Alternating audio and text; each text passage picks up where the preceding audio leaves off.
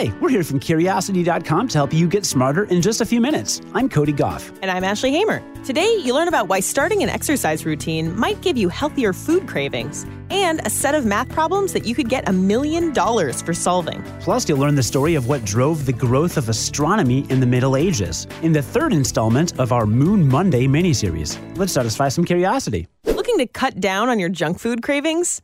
A new study says starting an exercise routine might give you cravings for healthier food. As reported by Futurity, researchers looked at more than 2,600 young adults who had no regular exercise or diet routine. And after exercising for several weeks, participants were more likely to choose foods like fruits, vegetables, and lean meats. And their cravings for sodas, fried foods, and other unhealthy options decreased. The researchers in this study actually told participants to not change their diets in any major way, but they did anyway. This study didn't look specifically at why this happened, but previous research has shown that moderate exercise can change dopamine levels in a way that makes people crave high fat foods less. There's been other research showing a relationship between exercise intensity and the amount of appetite regulating hormones in the body. This study included people between the ages of 18 and 35, which is a really important period for forming healthy habits. A lot of weight gain happens during early college years, I know, and someone who's mildly or moderately overweight in their early 20s has a bigger risk of obesity later in life. In terms of the amount of exercise in this study, participants at the beginning of the study said they exercised less than 30 minutes a week. And they were put on a routine where they did a 30 minute aerobic workout three times a week for 15 weeks. Participants could do this aerobic exercise on whatever equipment they preferred, like treadmills, stationary bikes, or elliptical machines. Here's how the researchers summed up the results. Quote, one of the reasons that we need to promote exercise is for the healthy habits it can create in other areas. That combination is very powerful, unquote. I have noticed I eat so much healthier when I'm exercising.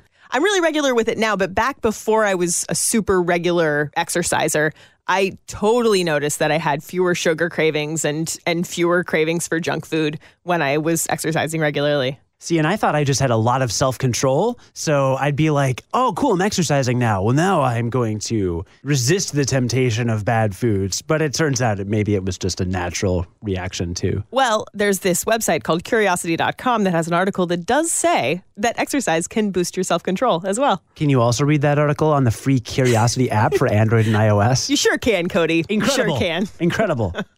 It's time for the third installment in our Moon Monday miniseries, where we'll teach you how the history of the moon has affected the world in some way. This week, we're going to fast forward from ancient Greece to the Middle Ages. Around this time, astronomers started to study the stars pretty seriously. But what did they hope to accomplish back then? It turns out the answer lies in astrology. Here's what Dr. David Warmflash told us about the surprising and kind of amusing origins of modern day astronomy. There were some really smart people who just realized that uh, you know, we want to learn about the cosmos and what are these things we keep seeing, and it must be telling us something about Earth's place in the universe. But what drove it was astrology, because astrology and astronomy started out together, and the money was in astrology. There, there you have a, a, several stories particularly when you get into the Middle Ages, of people who were they're working for some emperor. Like one guy, Al-Biruni, I'm just giving the shortened version of his name. He's in kind of Central Asia, uh, working for an emperor there as a he's kind of like a polymath, like one of the like the best, most ingenious polymaths since Aristotle. There's another guy who has a bunch of names, Ibn al-Haytham, and he was like an optics optical physics guy. He was incredibly really skeptical about the whole ptolemaic system. So ptolemaic me refers to claudius ptolemy who was an astronomer in hellenistic egypt who his text the almagest for centuries and centuries that was pretty much the only astronomy book. And what ptolemy did building on ideas that other astronomers had come up with in the centuries leading up to him to give Aristotle's idea of Earth being at the center of the universe a mathematical framework that could make it right. And Ptolemy wasn't exactly interested in whether his model was a representation of reality or not. He was interested in whether it would predict the positions of the stars and planets right because of astrology. Because if you could predict where the planets and stars were, then you could say you're a really good astrologer. and then you can make predictions should we fight that battle on this day or that day.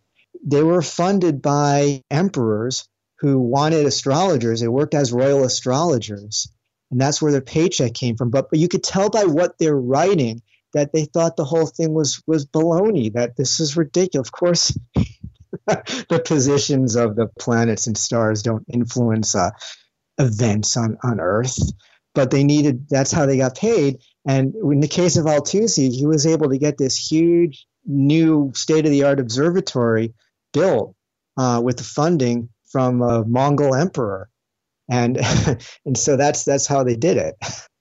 So there you go. When it came to astronomy back in the day, it was all about the Benjamins. It's like they always say the more things change, the more they stay the same. There are lots of other great stories in the upcoming book Moon in Illustrated History by Dr. David Warmflash, including stuff about the space race, which we'll get into next week. In the meantime, you can follow him on Twitter at Cosmic Evolution. We'll post links to all that and more in today's show notes. Do you want a million dollars? Well, I hope you're good at math because you're guaranteed to earn a million bucks if you can solve any one of the millennium problems. Sounds easy, but honestly, it's probably one of the hardest possible options for making that kind of bank. These problems came from the Clay Mathematics Institute of Cambridge, Massachusetts. In the year 2000, they laid out seven of the most challenging problems mathematicians were facing at the time. And yes, the million dollar reward is still available to anyone who could solve one of them. These problems represent the deepest mysteries in the field of mathematics. Some of them point to extremely useful practical applications, like engineering better spaceships, more effective drug treatments, and tougher cybersecurity encryption standards. Others seem to have no practical applications whatsoever and simply offer the human race a more detailed look at how the universe works.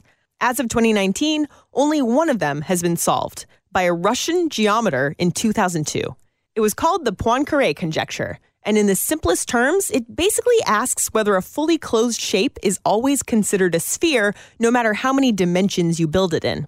The solution showed that all simply connected closed shapes share a nice, orderly set of properties that can be categorized, albeit in a very complicated way. Yeah, I told you these weren't simple. One problem down, six to go. Here are a few more examples. The P versus NP problem. It basically asks this if it's easy to check that a solution to a problem is correct, is it also easy to solve that problem? In the P versus NP problem, the P stands for polynomial and the NP stands for non deterministic polynomial time. This problem is one of computer science's greatest mysteries, and we could dedicate an entire episode to it, and you still wouldn't even know the solution. One other millennium problem is called the Riemann hypothesis.